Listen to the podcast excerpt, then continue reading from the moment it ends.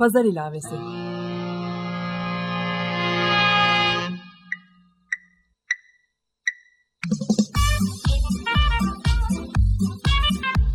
...1936'dan günümüze 80 yıllık bir zaman tüneli. Hazırlayan ve sunan Didem Özbek.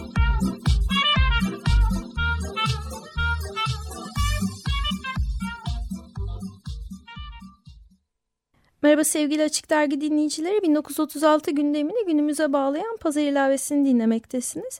Ben program yapımcınız Didem Özbek. Bir konudan diğerine ilerleyerek sürdürdüğüm pazar ilavesini sergi kelimesinin sözlük anlamından yola çıkarak ve 20 Mayıs 1936 çarşamba tarihli Kurum Gazetesi içeriği üzerinden sürdürüyorum. 2012'den beri üzerine çalıştığım çok katmanlı bir görsel sanat projesinin sözel çevresini Açık Radyo'da sergiliyorum. Pazar ilavesinin geçen haftaki bölümünü dinleyenler 1934'ten beri her yıl 14-21 Haziran'da gerçekleşen göç haftası sebebiyle sığınmacılar ve göç politikaları üzerine 3 bölümlük bir dizi program gerçekleştireceğimi hatırlayacaklar. Geçen haftaki konuğum Mimar Merve Bedir'le göçmenler, sığınmacılar, sığınmacı kampları, geri gönderme merkezleri ve Yunanistan'da ölümler üzerine konuşmuştuk. Bu haftada 20 Haziran Dünya Mülteciler Günü ile başladı.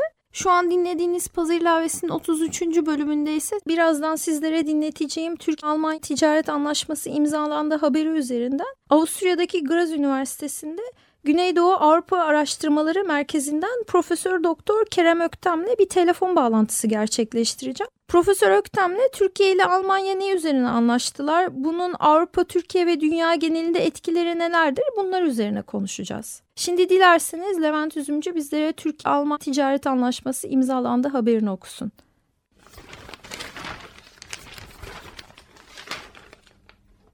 Kurun. İstanbul. Çarşamba. 20 Mayıs 1936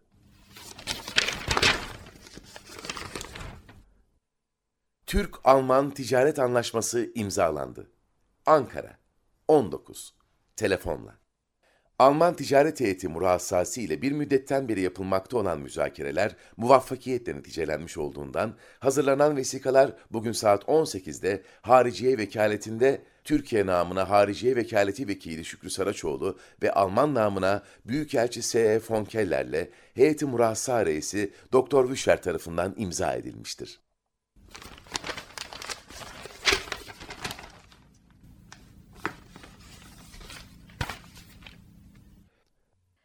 Merhaba Kerem Bey, Pazar ilavesine hoş geldiniz. Sizi konuk etmek benim için büyük bir mutluluk.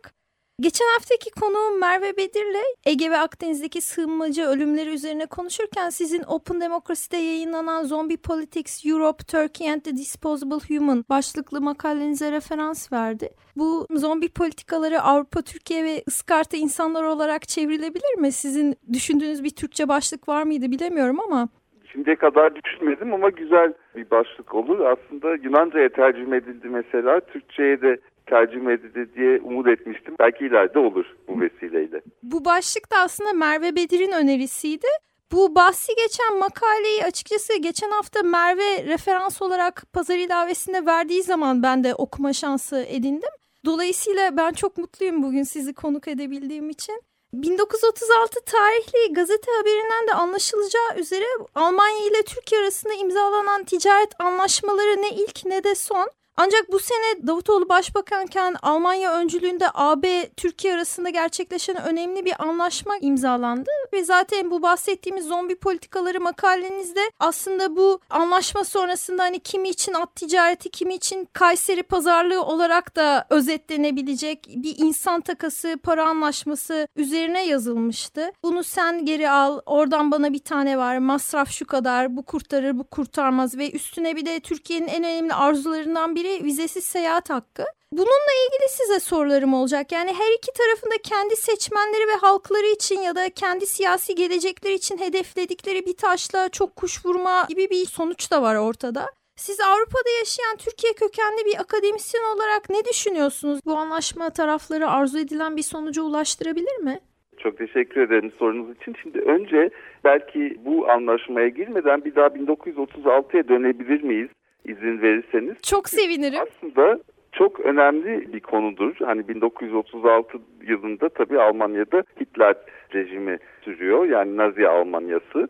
Ve de bu Türk-Alman ticaret anlaşması hani öyle business as usual hani iki devlet arasındaki sadece normal bir anlaşmanın çok ötesinde bir anlaşma aslında. Çünkü o dönemde özellikle Alman Nazilerinde, faşistlerinde, Alman sağında Türkiye Cumhuriyeti'ne karşı ve özellikle Atatürk'e karşı büyük bir teveccüh ve ilgi vardı. Bütün Avrupa'da bu olan bir şeydi tabii. Yeni Türkiye kuruluyor diye büyük bir heyecan vardı. Ve de Hitler Almanyası'nda yeni Türkiye'ye Almanya yardım etmeli diye büyük bir heyecan vardı. Bir anlamda bir ideolojik yakınlık gibi bir şey. Yani aslında çok önemli bir tarihi dönüm noktasıdır o. Stefan Ihrig diye bir Alman tarihçinin önemli bir kitabı var bu konuda. Nazilerin tahayyülünde Atatürk, Atatürk in the Nazi Imagination diye. Orada bu Almanya'nın o dönemdeki Türkiye Cumhuriyeti'ne ideolojik yakınlığına çok önemli bakışlar geliştiriyor. 1936'da gerçekten birbirine çok yakın iki tane ideolojik aktörün varlığı söz konusu aslında şimdiki durum ya da bu Almanya, AB ve Türkiye anlaşmasında öyle ideolojik bir yakınlıktan, özel bir teveccühten söz etmek daha zor. Zaten Osmanlı zamanında da aslında Almanya ile Osmanlı İmparatorluğu hep bir müttefik durumunda ama bahsettiğiniz gibi Cumhuriyet'in ilk döneminde de hani Atatürk'ün reformları mı Almanya'nın Türkiye'ye destek vermesinde önce olmuştu?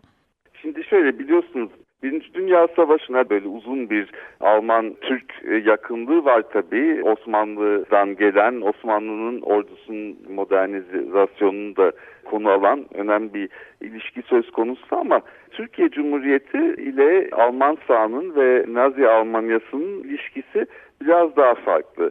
Birinci Dünya Savaşı'nı kaybeden bir ülkedir Almanya ve de zaten Almanya'daki Nazi hareketi ve faşizm 1915'teki büyük başarısızlık, büyük kayıp ve ondan sonra yaşanan süreçti. Yani Almanya kazanan Avrupalı devletler tarafından gerçekten çok zor durumda bırakılmıştı. İşte çok büyük reparasyonlar ödemek zorunda kalmıştı. Yani gerçek anlamda bir boynu büküklük söz konusuydu ve Alman sağ Atatürk'e ve de Türkiye Cumhuriyeti'ne model olarak bakıyordu. Yani bizim yapamadığımızı bunlar yaptılar. Bunlar da tamamen yok olmak üzereyken sonunda kazançlı çıktılar ve de ülkelerini korudular gibi böyle büyük bir yakınlık vardı ve ondan gelen bir teveccüh vardı. Bunun ötesinde tabii hani genç Türkiye Cumhuriyeti zamanın işte faşist sembollerini, yöntemlerini de kullanıyordu. Hani böyle binlerce kızların, erkeklerin işte meydanlarda spor yapması, hareket etmesi. Hani bütün bunlar böyle özel bir sempati besliyordu. Yani bu çok özel bir ilişkidir. Onun için 1936'da Hitler Almanyası arasındaki ilişki yakın ve özel bir ilişki. 20 Mayıs 1936 tarihli Kurum gazetesi de 19 Mayıs'ın tam ertesi günü ve gazete 12 sayfalık 5 sayfası sadece bu bahsettiğiniz kızlı erkekli 19 Mayıs törenlerinin tekrar inşa edilmek istenen Topçu Kışlası o dönemde Taksim Stadyumu olarak kullanılıyor. Bugün Gezi Parkı. Oradaki gösteri fotoğrafları yer alıyor. Bu bahsettiğiniz aslında evet e, Nazi Almanyası hatta Rusya'da da gene bu jimnastik hareketleri üstünden o dönemin sanırım ya da İtalya olabilir toplu bir spor eylemi mi diyeyim. O dönemde çok uygulanan bir şeymiş anladım. Türkiye'deki yansıması hem siyasi olarak hem sportif olarak öyle diyebilir miyiz? Öyle diyebiliriz. Tabii böyle o zamanın diktatörlükleri öyle çalışıyormuş. Hani ne kadar çok insanı böyle askeri bir formasyonda yola çıkarıp hareket ettirirsek o kadar önemli bir propaganda ve mobilizasyon aracı olur diye düşünüyordu zaman diktatörleri. Bugünün diktatörleri farklı yöntemlerle çalışıyor. Ama sonuçta bütün bunlar işte o özel yakınlığı sağlıyordu. Tabii ideolojik açıdan da hani böyle bir modern Türk'ün inşası hem etnik açıdan hem kültürel açıdan yeni bir şeydi. Tabii ırkçı bir tarafı da vardı. Bütün bunlar Nazilerin hoşuna gidiyordu. Şimdi oradan ama bugüne gelmek istersek o zamanki teveccüh, o zamanki sempati kesinlikle yok tabii. Şu anda Almanya'nın Türkiye'ye bakışı sempati içermiyor. Ki bu 5-6 sene önce çok farklıydı. Çok daha farklı bir yaklaşım vardı. Şu anda özellikle Almanya şansölyesi Başbakan Angela Merkel Türkiye tamamen stratejik açıdan mecbur olduğu bir ülke olarak bakıyor. Hiç sempati yok ama bir zorunluluk var o ilişkide. Zaten şimdi siz bunları anlatırken benim de aklıma direkt şu hani altın varaklı koltukta Merkel'le Cumhurbaşkanı mı oturuyordu? O sahne geliyor hani Cumhuriyet'in ilk kuruluşundaki hani Türkiye-Almanya modernizasyon üstünden kurulan bir resimle bugünkü resim çok farklı. Belki hani Osmanlı'da bile olmayan bir varak söz konusu burada. Modernizasyon üzerinden kurulan bir ilişkiydi ama tabii 30'lardaki belirli bir tür yani faşizan bir modernizasyon üzerinden kurulduğunu da burada belirtmiş olayım. Osmanlı'da elbette ki böyle varaklar yoktu. Bu yeni bir şey. Ama oradaki fotoğraf aslında bize çok şey söylüyor. Yani orada Angela Merkel hakikaten son derece rahatsız ve hani bir durumu kurtarmak için orada olmak zorunda olduğu görünüşünden, hareketlerinden çok belli maalesef.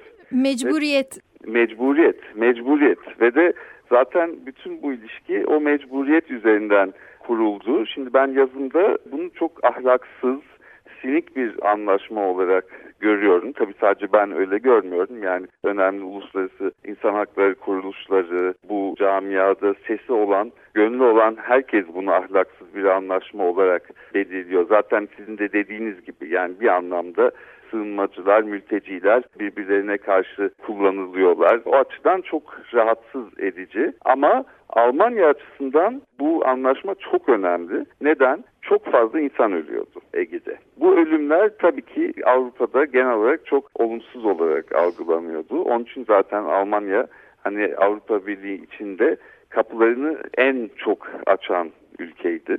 Ama kapılarını en çok açan ülke olduğu için de kısa bir süre içinde bir milyona yakın insan gelmiş oldu. Şimdi bu durumda Almanya'nın Angela Merkel'in yapması gereken iki şey vardı. Bir o ölümlerin durması, iki Almanya'ya gelen mültecilerin daha fazla artmaması. Çünkü bir milyon tabii normal bir devlet için çok büyük bir sayı. Dolayısıyla Almanya açısından o anki siyasi çıkarlar açısından doğru bir karardı. Çünkü mülteci sayısında daha da büyük bir artış olursa aşırı sağın aşırı yükselmesinden korkuluyordu. Zaten bazı seçimlerde bu sonuçlarda ortaya çıktı. İşte yanan sığınmacı evleri, bütün bunlar insanları korkuttu tabii. Ve orada işte bir anlamda Merkel'in yaptığı hem o e, sansasyonel ölümlerin sayısını azaltmak hem de Almanya'ya gelen insanların sayısını azaltmak kendi açısından, Almanya açısından bir anlamda doğru bir şey oldu denilebilir. Ama temelinde tabii ırkçılık ve korku var.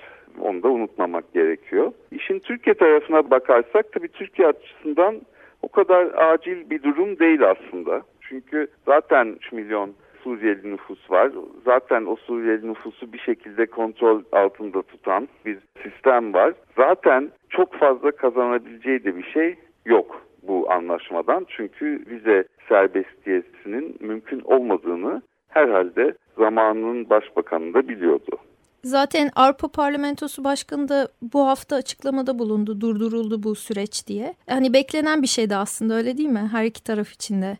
Dışarıdan görünen bu anlaşmanın daha çok o zamanki başbakanın yani Sayın Davutoğlu'nun bir çalışması olduğunu hükümet içinde ya da saray babında o kadar olumlu bakılmadığına dair bir takım emareler var. Tabii onu bilemeyeceğim. Hani nedir bu işin yüzü ama sonuçta şu açık ki Türkiye'de yaşanan bu süreçte vize muafiyeti bir zaman mümkün olmadı. Çünkü o vize muafiyetinin çok kesin bir takım gerekleri var. O gereklerin yerine getirilmesi gerekiyor. Hani Türkiye'nin böyle mülteci siyasetindeki değişiklik sonucu o vize muafiyetinin zorunlu şartları değiştirilmiyor. Zorunlu şartlar duruyor. E o zorunlu şartlar arasında ne var?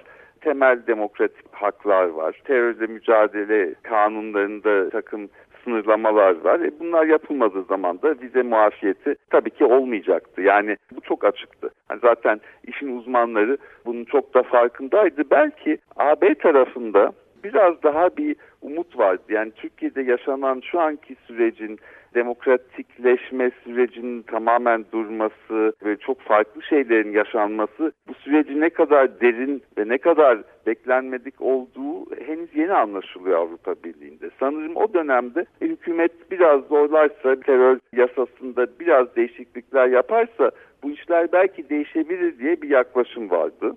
Ama benim o zaman da söylediğim, Türkiye uzmanlarının o zaman da söylediği bir durum böyle bir şeyin olmayacağı yönündeydi. Çünkü işte bir yanda Güneydoğu'da, bir yanda Ankara'da yaşanan süreç pek de demokrasi açısından umut verici bir e, süreç değil.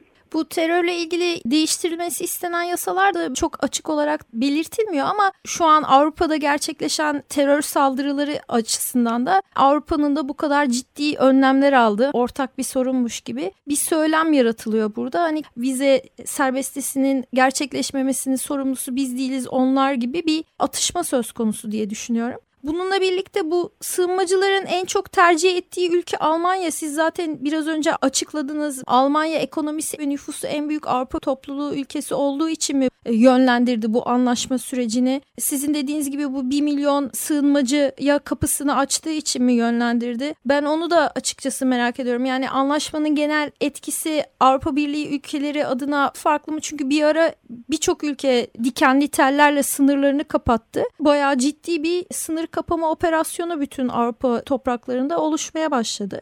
Evet yani söylediğiniz gibi bütün bu değişik etmenler aslında Almanya'ya burada özel bir merkezi bir yer veriyor tabii. Bir kere Avrupa Birliği'nin en büyük ekonomisi olduğunu, en güçlü ekonomisi olduğunu biliyoruz. Biraz da bu nedenle tabii ki en çok tercih edilen bir ülke ama başka bir nedeni de şu anda mülteci olanların çok büyük bölümü. Suriyeliler arasında Almanya'da bir ailesi olanların da sayısı ciddi bir şekilde söz konusu. Onun dışında bir de Alman ekonomisinin ihtiyaçları da vardı. Yani hızla büyümekte olan bir ekonomi için iş gücüne de ihtiyacı olduğu için yaptı. Bir anlamda bir taşla iki kuş vurmuş oldu.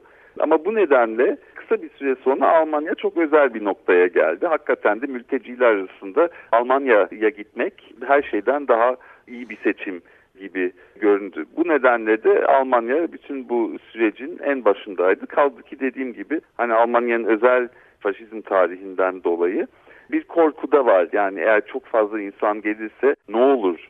Çünkü çok sayıda onlarca hatta yüzlerce sığınmacı evine takım saldırılar düzenlendi, yakıldı. Hani acaba Nazi ruhu tekrar canlanır mı korkusu da hep olduğu için Almanya bir anlaşmanın bulunması için çok özel olarak çalıştı. Zaten çoğunlukla da Almanya'yı ilgilendiren bir konu olduğu için. Çünkü anlaşma Avrupa Birliği ile Türkiye arasında yapılmış olsa bile anlaşmanın gereklerine şimdiye kadar çok az AB ülkesi yanaşmıştı. Bir anlamda Yunanistan'da kalan göçmenlerin bütün AB ülkelerine e, dağıtılması gerekiyordu. Her AB ülkesi belli bir kontenjan mülteci alması gerekiyordu ama özellikle Doğu Avrupa'daki ülkeler kesinlikle böyle bir şeye yanaşmak istemediler. Dolayısıyla Almanya hem önder oldu hem de bir anlamda bu işin içindeki en önemli aktör oldu zoraki olarak. Ve de böyle olunca da e, birçok daha küçük ülke bir anlamda olayı Almanya'ya yüklemiş oldular. Almanya ya da hani diğer büyük ekonomiler diyeyim Avrupa toplumunda aslında birçoğu da zaten sığınmacılarla ya da göçmenlerle aslında 10 yıllardır birlikte yaşadığı için Türkiye ile kıyasladığımızda bizim için çok yeni bir şey bu. Hani bir ülkeden milyonlarca insan geliyor ve sokakta karşına çıkıyorlar aç böyle kucağında bebekler. Yaşama alanları ya da çalışma imkanları ya da bu sığınmacı kampları üzerinden gördüğümüz görmediğimiz bir sürü gerçek var. Almanya bu sürece daha hazırlıklı belki de olabilecekleri biz daha böyle hani bekleyelim görelim durumunda. Bugün Türkiye'de doğan Suriyeli bebekler 2096'da 80 yaşında olacaklar. Benim çocuğum şu an 8 yaşında ve ben onun yaşındayken bir Türkiye Cumhuriyeti vatandaşı olarak seyahat özgürlüğüne sahiptim. Zaman içinde bu vize sektörü oluştu. Türkiye'deki tabii ki siyasi gelişmeler işte 80 ihtilali vesaireden sonra her iki tarafın da aslında Türkiye'nin de talebiyle olan bir şey. Hani kendi yurttaşları yurt dışına kaçmasın diye Avrupa'dan talep edilen de bir kontrol mekanizması diyeyim. Siz mesela Avrupa'da yaşayan bir Türkiye Cumhuriyeti vatandaşı olarak seyahat özgürlüğüne sahipsiniz. Seyahat özgürlüğüne sahip olmak nasıl bir duygu? Yani bugün mesela diyelim ki herhangi bir Avrupa şehrine gidip gelebilmek aynı gün içerisinde bu benim için eğer vizem yoksa söz konusu değil. Evet tabii bunlar çok önemli şeyler. Bunlar bir anlamda bu seyahat özgürlüğü bize Avrupa Birliği'nin ne kadar başarılı da olan bir siyasi proje olduğunu gösteriyor. Çünkü bir kere alıştığınız zaman o seyahat özgürlüğüne bunu çok doğal bir şey olarak yaşıyorsunuz. Tabii bunun için para da gerekiyor ama Paris'e gitmek istiyorum, canım istediğim zaman Londra'ya gitmek istiyorum. Gidiyorsunuz ve de bunu çok fazla sorgulamıyorsunuz. Çünkü artık bu bir noktadan sonra normal bir şey oluyor. Aslında bunu yaşadığınız zaman teki durum. Yani vizelere başvurmak, işte sınır kapılarında beklemek insana sıra dışı ve yanlış geliyor maalesef Türkiye Cumhuriyeti pasaportu artık çok da değerli bir pasaport değil. Maalesef Türkiye şu anda AB üyeliğine çok çok çok daha uzaklaşmış durumda. Zeynep Devrim Gürse çok güzel bir kısa film yapmıştı. Neyse halim çıksın falım diye 2009 yılında ve orada bir anlamda hani kahve falı üzerinden Türkiye'nin AB serüvenini anlatıyor. Filmin sonucunda çok fala bakan arkadaşlar bir anlamda şey diyor belli değil olacak mı olmayacak mı kavuşmayacak mı kavuşacak mı birçok soru var ama biraz umut da var. Şimdi geldiğimiz noktada soru da yok umut da yok gibi gözüküyor. Hani eskiden Türkiye'nin yönü kötü de olsa, eksik de olsa iyi kötü işte Avrupa Birliği'ne doğruydu. Şimdi Türkiye'nin rotası nereye doğru pek belli değil. Ne sağa ne sola aşağı doğru gibi gözüküyor. Ve bu arada Avrupa Birliği de tabii eskiden olduğu gibi o büyük heyecan verici başarı öyküsünden uzaklaşmış durumda. O noktada siz Avrupa'nın geleceğini nasıl görüyorsunuz? Çünkü bu hafta sanırım Britanya'da referandum gerçekleşecek. İşte İsviçre yakın zamanda üyelik başvurusunu geri çektiğini söyledi. Hem AB ülkeleri hem de bu ülkelere yerleşmiş sığınmacılar adına siz nasıl bir gelecek görüyorsunuz?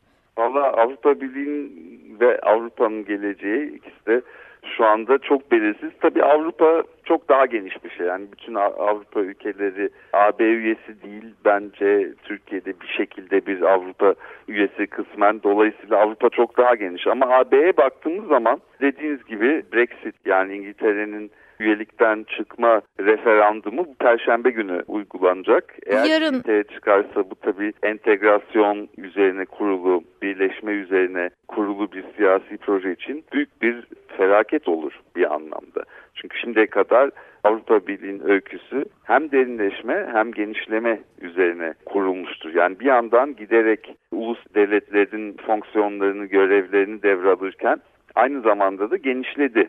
Şimdi Türkiye ile zaten genişleme politikası bir takım çıkmazlara girmeye başladı. Ama yine de şimdiye kadar hep artan, hep büyüyen bir projeden bahsediyorduk. Eğer İngiltere çıkarsa o zaman bu AB için hiç iyi olmaz.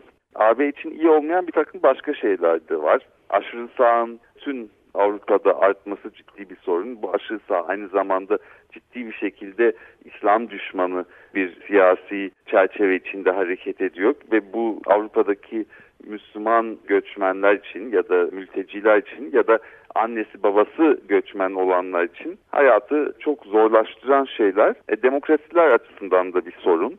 Avusturya'da bir ay önce cumhurbaşkanlığı seçimi vardı. Hani aşırı sağın temsilcisi az daha cumhurbaşkanlığı kazanıyordu. Maalesef o seçimde bir takım soru işaretleri vardı seçim süreciyle ilgili. O aşırı sağcı parti buradaki anayasa mahkemesine başvurup seçimlerle ilgili şikayette bulundu ve hani bu seçimlerin yeniden yapılması da gündemde şu anda. Eğer öyle bir şey olursa belki parti bu sefer kazanabilir. Olmasa bile bazı AB ülkelerinde aşırı sağ ciddi bir şekilde siyasi merkeze oturmuş durumda. E bu sadece Avusturya'da değil de başka ülkelerde de olursa Fransa'da öyle bir ihtimal var mesela. O zaman Avrupa Birliği'nin siyaseti de değişecektir. Çok daha sağ bir tarafa işte İslam düşmanı bir tarafa kayacaktır ki bu da yine Avrupa projesi açısından çok acı bir durum olur. En son olarak da Avrupa Birliği'nin dış dünyadaki konumunu kısaca bir konuşmak gerekiyor. Suriye'deki savaşın nasıl geliştiğini çok açık bir şekilde gördük hepimiz. Avrupa Birliği nasıl oldu da buna en küçük bir yanıt geliştiremedi? Nasıl olur da bir milyon mülteci yola çıktığında şaşkınlıkla ve ne yapacağını bilmeyerek buna yanıt verdi. Bir anlamda Avrupa Birliği'nin dünyada olan bitenlerin çok da farkında olmadığını ya da yeterli bir şekilde bunlara uygun siyaset geliştiremediğini gösteriyor ki bu da çok iyi bir sinyal değil. Yani bir anlamda çok bilinmeyenli bir denklem var. Avrupa Birliği ciddi sorunlarda karşı karşıya. Bu 10 sene sonraki Avrupa Birliği bugünkünden çok farklı bir yapı olabilir. Ama tabii Avrupa Birliği çok değişse bile Avrupa hala burada Türkiye'de hala burada olacak. Avrupa tabii kendi içinde çok katmanları olan bir yer. Bir bizim aydınlık olarak gördüğümüz Avrupa var. İşte demokrasi, insan hakları, kültürel haklar, medeniyet Avrupası. Bir de işte faşizmin, savaşın, İslam düşmanlığının Avrupası. Bu iki tarafta var. Hani benim umudum odur ki Avrupa'nın o aydınlık tarafı egemen gelsin, galip gelsin bu şu anki kriz döneminden öyle çıksın ve Avrupa Birliği de bu Avrupa'nın temsilcisi olsun. Türkiye tarafına baktığımda da orada da aynı karanlık ve aydınlık deneyimler ve değerler var. Ben isterim ki Türkiye'de daha aydınlık bir yön çıksın ortaya tekrar ve Türkiye tekrar o aydınlık Avrupa yönüne gidebilsin. Ama dediğim gibi bütün bunlar çok bilinmeyen denklemler. Ee, önümüzde de henüz ne olduğu belli olmayan bir süreç var. Kerem Bey konuşmamızın en başında aslında siz 1936'daki faşizmden bahsetmiştiniz. Bugün faşizm bir tek Avrupa'da değil Türkiye'de de söz konusu yükselen bir değer olarak. 1936'dan 2016'ya baktığımızda dünyanın gidişatı olarak sizin yazınızda da bahsettiğiniz zombiler kendi bir korku filminin karakteridir. Aslında hiçbir zaman ölmeyen ölüler diyebilir miyiz? Sürekli hani karşına çıkan ölüler. Sizin yazınız umarım ki Türkçe'ye en kısa zamanda çevrilebilir. Pazar ilavesinde konuğum olduğunuz için çok teşekkür ediyorum size. Ben çok teşekkür ederim. Evet sevgili dinleyiciler Profesör Doktor Kerem Öktem'i konuk ettiğim bu pazar ilavesinde sonuna geldik. Geçmiş bölüm podcastlerini Açık Radyo.com.tr ve pazar ilavesi blogspot.com adreslerinden dinleyebilir. Gelecek bölüm içeriğini pazar ilavesi Twitter adresinden takip edebilirsiniz. Ben Didem Özbek, dünyanın dört bir yanına dilediğimizce seyahat edebileceğimiz, can güvenliği yüzünden kimsenin evini, yurdunu, vatanını terk etmek zorunda kalmayacağı, barış ve eşit haklarla dolu bir dünyada yaşayabilmek dileğiyle diyorum. 1936'dan günümüze haftaya yeni bir pazar ilavesinde görüşmek üzere.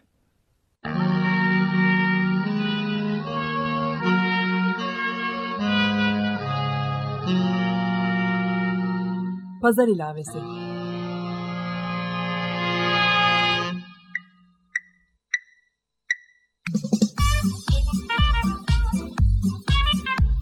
...1936'dan günümüze 80 yıllık bir zaman tüneli.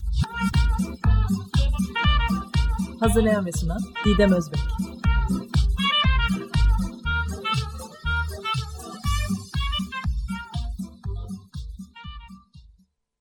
Açık Radyo program destekçisi olun. Bir veya daha fazla programa destek olmak için 212 alan koduyla 343 41 41